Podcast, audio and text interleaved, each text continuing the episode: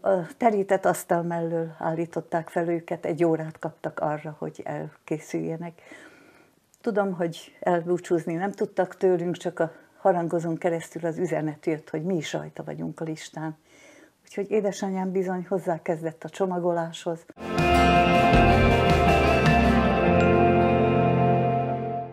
Nagyon sok szeretettel köszöntöm a kedves nézőket. Diákként iskolát épített, nyugdíjasként templomot. Mai műsorunkban Somogyi Márta nénihez látogattunk el, aki személyes élményein keresztül mesél nekünk a hontalanság éveiről és a kitelepítésről. Nagyon sok szeretettel köszöntöm Márta néni. Köszönöm szépen. Két hónappal ezelőtt az orosz-ukrán háború kitörése az egész világot megrendítette. Önnek sajnos már volt alkalma egy világháborút megélnie. Milyen érzések voltak önben, amikor két hónappal ezelőtt kitört a háború? Gondolom kevesen vagyunk, akik megéltük a második világháborút, és még itt vagyunk a fiatalok között.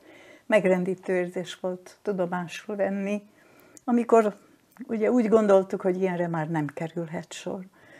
Egy repülőzúgás, egy puskagolyó röpte, minden könnyen felidézi azt, amit nyolc éves koromban Losoncon édesanyámmal és két testvéremmel éltem át. Szerencsés ember voltam olyan értelemben, hogy egy nagyon mélyen hívő édesanyja állt mellettünk, ami hívőséget nem úgy magyaráznék, hogy, hogy vallásosság, hanem egy olyan igazi kapcsolat a felettünk lévővel, a mindenhatóval, és az a hatalmas bizalom, ami benne élt irányában, azt tette talán elviselhetővé számunkra mindazt a nehézséget, amit a világháború hozott. Emlékszem az 1944-es karácsony esténkre. Egy kis letört buxus ágat hozott be édesanyám a pincébe, már akkor a pincében laktunk, és egy gyertyát állított melléje. A régi karácsonyokról beszélt, aztán felolvasta Máté evangéliumából Krisztus születését, ahogy azt régen minden karácsonykor az otthonainkban felolvasott, és utána egy rövid imával zárt ezt az ünnepi aktust. Azt kérte a Jóistettől, hogy legyen meg az ő akarata. Ha akarja, élve maradunk, ha akarja, nem. És közben mi hallottuk a kinti háborús hangokat, a különböző lövedékek surlódását, de már valahogy nem féltünk. És másnap bekövetkezett egy ilyen alkalom, valóban a házunkkal szembe, egy üres telekre hullott le a bomba. A légnyomás mindent tönkretett, kaput, ablakot, mindent kirepített, és szilánkokkal zúzott, de még élve maradtunk. És azt hiszem, hogy ez az egyik bizonyítéka annak, hogy milyen jó, ha valakinek mély hite van, mert másokra is át tudja ruházni a békességet, a gyuralmat. Hát ennyi a háborúról. Aztán utána, mint szépre, arra a májusi napra tudok visszaemlékezni, amikor reggeltől estig zúgtak a harangok, és az orgonali illat árasztott mindent. Losoncon ebből tudtuk meg a harangzúgástól, hogy vége a második világháborúnak, és mi kimerixkedhettünk öt hónap után a pincéből. Persze ablak nélküli és ajtók nélküli lakásban nem mehettünk, egy utcai részt, egy udvari részt tudott édesanyám valahogy lakhatóvá tenni.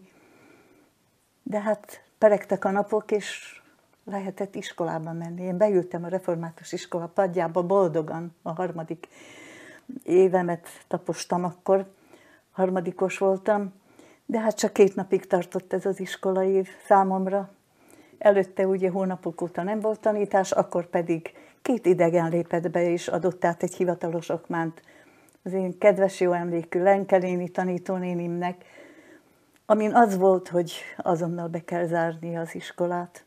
Minket kikísért a kapuhoz, és ránk bízta, hogy ha ezután egy másik iskolába találjuk magunkat, nagyon kér, ott is szorgalmas kisdiákok legyünk, és jó magaviseletűek. Ezt követte aztán az a három év, igen, annak a kapucsukásnak, annak az volt a jele, hogy megszűnt számunkra az anyanyelvi oktatás. Aztán jött az a három év, amiben birkozni kellett egy új nyelvvel. Eleinte nagyon nehéz volt, mert én úgy érzem, hogy türelmetlenek voltak azok a pedagógusok, akikre bíztak minket. Egy kivételével volt egy Zólyomból lejáró tanítóbácsi, Ján Korbácska volt a neve. Ő felmérte a helyzetet, és olyan segítőkészen állt a problémához.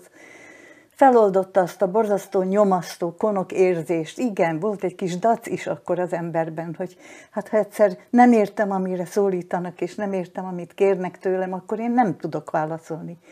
Ő megtette azt, hogy az anyagot kis tőmondatokba sűrítve leírta egy cédulára, oda helyezte a padunkra, és mi ha abból felkészültünk, akkor másnap felelni tudtunk.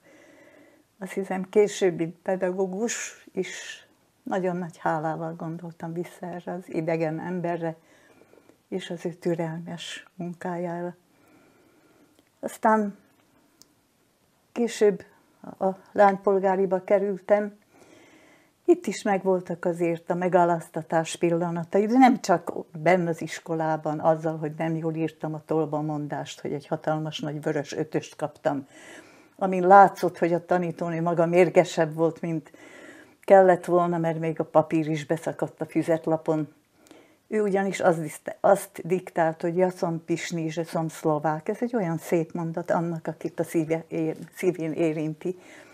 Én viszont viaskodtam. Én, én úgy tudtam, otthon úgy emlegettük, hogy a nemzetiség az, az nem változtatható. És én azt hittem, hogy rólam szól az a mondat, pedig csak egy tolbamondásos mondat volt. És már bizony vizes volt a, a füzetlap, már vizes volt a tenyeremből csöpögő izgalomtól, de talán azt írtam le, hogy amit a szívem diktált, hogy azt mondom, pisni, zseszom magyar, hát ezért kaptam hajrángatást is, és szidást, hogy én, aki nem tudok egy mondatot leírni helyesen, mire vagyok én büszke? Hát itt is volt mit tanulnom. Azt, hogy így egy pedagógusnak nem szabad, nem lehet viselkednie. Ezek mind olyan események voltak, amik egy életre beleszóltak az ember életében, egy életre példát adtak az embernek. Csodálatos, jaj, előbb említettem, hogy megaláztatások, kinn az utcán is megtörtént. Édesanyámmal mentünk, és ő megállt valakivel beszélgetni magyarul, pillanatokon belül ott volt egy partizán, és egy nullás gépet mutatott, hogy belenyír a hajába, ha folytatja. Ilyen élményeim is voltak, sajnos, igen. De ugyanakkor ugyanakkor másként tudtam ehhez a nyelvhez vonzódni, és egy gyermeken keresztül tanultam nagyon sokat szlovákul. A házunk, ami tönkrement, abba egy fiatal besztercebányai házaspárt telepítettek.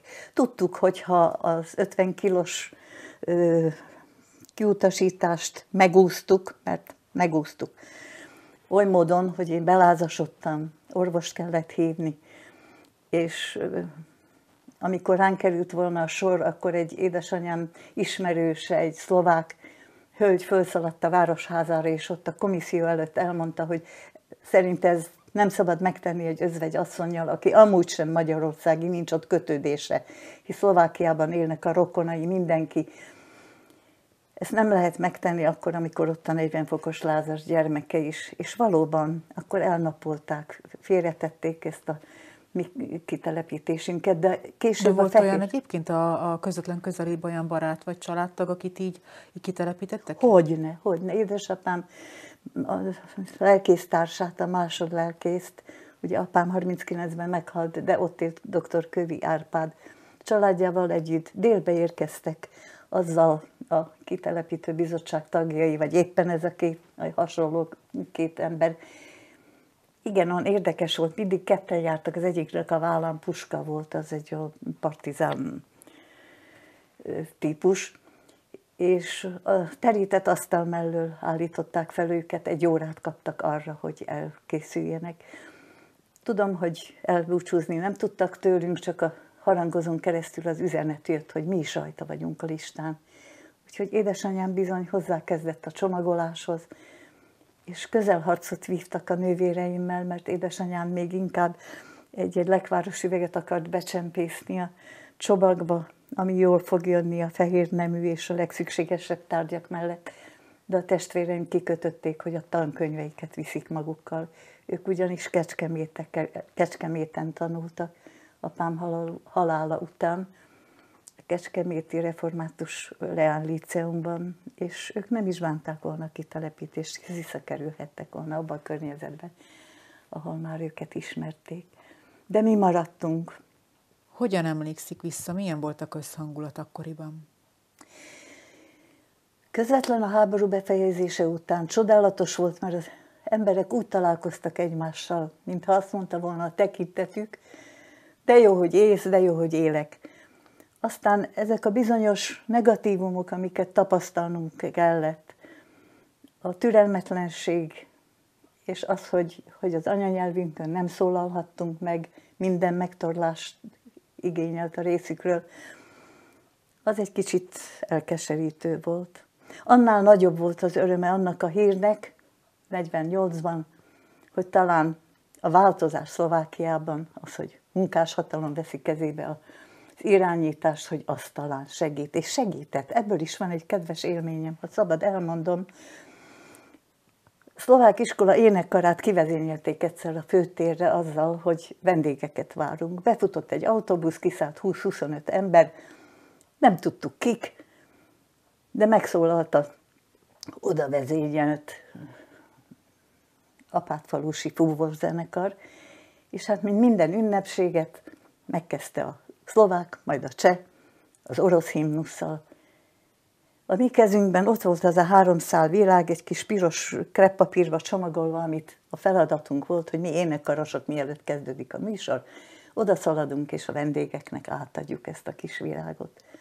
A negyedik himnusz a magyar himnusz volt. Az, amit én édesanyám mellett csak zárt ablakok mögött halkan tudtam énekelni vele együtt, amikor ő zongorán játszotta. És valahogy átéreztem azt, amit három év óta nem hallottam, nyilvánosan, sőt, azon a téren, ahol még nemrég a hajába nyírtak annak, aki magyarul beszélt, most megszólal az én himnuszom. Csodálatos érzés volt, de pillanatokon belül nem tudtam uralkodni magamon. Rázott a sírás, potyogtak a könnyeim, ami a piros kreppapírt befogta, a kezemet próbáltam az arcomon eltörülni a sírás nyomait, de csak szétkentem a piros festéket. Rettenetesen nézhettem ki, amikor odaszaladtam többiekkel együtt, és átadtam a vendég. Hölgynek voltak ott többen férfiak is, nők is, a rám bízott kis virágot. Felemelte az államat, a szemembe nézett, és azt kérdezte, ugye kislányom, te magyar vagy? Nem tudtam válaszolni, csak bólintottam. Aztán tudtam meg, hogy a Salgótarjáni öblős üveggyár munkásai jöttek. Először Losancra, mint munkás küldöttség, és valószínűleg a szlovák gyári munkások is meglátogatták a Salgótarjániakat. Belém vésődött ez az emlék, és azon csodálkozom, hogy hány olyan magyarországi ember van, aki olyan közömbösen hallgat végig egy-egy, him, egy-egy olyan alkalommal hallgatja végig a magyar himnuszt. Nekem mindig többet jelent, mint egy zeneszám. Csodálatos hír jött, református lelkészünk, Böszörvényi László tudatta velünk egy vasárnapi istentisztelet után, hogy Füleken 1951-ben megnyílik a Magyar Gimnázium. Jó lehet a szlovák iskolából egyenes út vezethetett volna a Losonci Szlovák Gimnáziumba, mert hisz elég jó bizonyítványjal végeztem, vagy építészeti, vagy egészségügyi iskolába. Még édesanyám is rábeszélt volna, hogy helyben maradjak. De én kötöttem az övet a karóhoz, hogy én fülekre csak is a Magyar Gimnáziumba megyek. És csodálatos három év várt ott rám. Lelkes iskolaépítés, lelkes brigádok, volt köztünk olyan, aki 21 évesen, 24 évesen ült újra iskolapadba. És mély benyomást keltett mindannyiunk számára az, hogy mi anyanyelven tanulhatunk, és talán azért is vállaltuk azt a sok ingyen munkát, később a kultúr tevékenységet, faluról falura jártunk, mert hisz a vidék szinte éhezte a magyar szót, és nekünk jól esett, hogy vihettük szombatról szombatra. Tanárunk, magyar szakos tanárunk mindig velünk jött, néha már a csillagos ég alatt bandukoltunk haza, a holmiainkkal, a krinolínos szoknyákkal, amiket magunk vartunk, hogy kisfaludi egyfelvonásosában megfeleljünk a színpadon. Esztrád műsorokat gyakoroltunk be, és azzal jártuk a falvakat. És hogyha már építkezésről beszélünk, ugyebár az elején én úgy konferáltam önt fel, hogy, hogy egy templomot is épített, nem csak az iskola építkezésénél volt ott. Ha megengedném, még én erre nagyon kíváncsi vagyok, hogy, hogy mi, mi ennek a története. Érdekes. Az említett Böröcki református lelkész írta meg Fülek református gyülekezetének a történetét, és azt átolvastva átéreztük, hogy ez egy 300 éves vágya a fülekieknek, hogy templomuk legyen. Többször hozzáfogtak, soha nem sikerült. Egyszer már volt telkük, de azt elvitte a második világháború. Ennél fogva aztán itt volt az alkalom a 1990-es évek vége felé, 97-ben. Megtudtuk, hogy Bellényben áll egy olyan templom, aminek a tégla anyagát mi felhasználhatjuk, mert hisz nem volt itt annyi pénz, hogy új téglához jussunk. És mivel mindenki egyformán rászánt azt a kis időt, minden szerdán és minden szombaton téglapucolást szerveztünk, két évig tartott ez a munka, utána már szakemberre bízta a gondokunk a további munkát, és így épült föl ebből a téglaanyagból a templomunk. Gondolom, már maga az a tény, hogy ezek a téglák átítatva voltak, ami szép református zsoltárainkkal és dicséreteinkkel ebbe a templomba még inkább helyet találtak, és a mához is szólnak. Utóbbi időben gondokunk dr. Benko Pál készített igen szép festett kazettákat, és ezzel díszíti a, díszítette a templomunk plafonját. Azóta még értékesebbnek érezzük. Öröm, hogy néha megtelik, különösen ünnepnapokon, de előrekszik a gyülekezet, és más is küzd már ilyen problémákkal, mint én, járás hibák és, és látási hiba és sok minden más. Az ötlet onnan volt, hogy a háború előtt ítélő fiatal református lelkész Böröcki Gábor, akit szintén 50 kilóval telepítettek ki Fülekről, megírta a Füleki gyülekezet történetét. És szóba kerül benne az, hogy van egy 300 éves vágyuk, hogy egyszer templomuk legyen. Volt már egyszer véve egy telek, de azt elvitte a második háború szele. Úgyhogy újonnan kezdtünk gondolkozni azon, hogy hogy lehetnénk mi az a generáció, amelyik ezt a 300 éves vágyat megvalósíthatná. Kapóra jött egy olyan ajánlat a Bellényi gyülekezettől, ahol már elfogytak az öregek. Az utolsó két öreg ember élt már csak az ottani reformátusok közül, felajánlották az ottani templom téglaanyagát.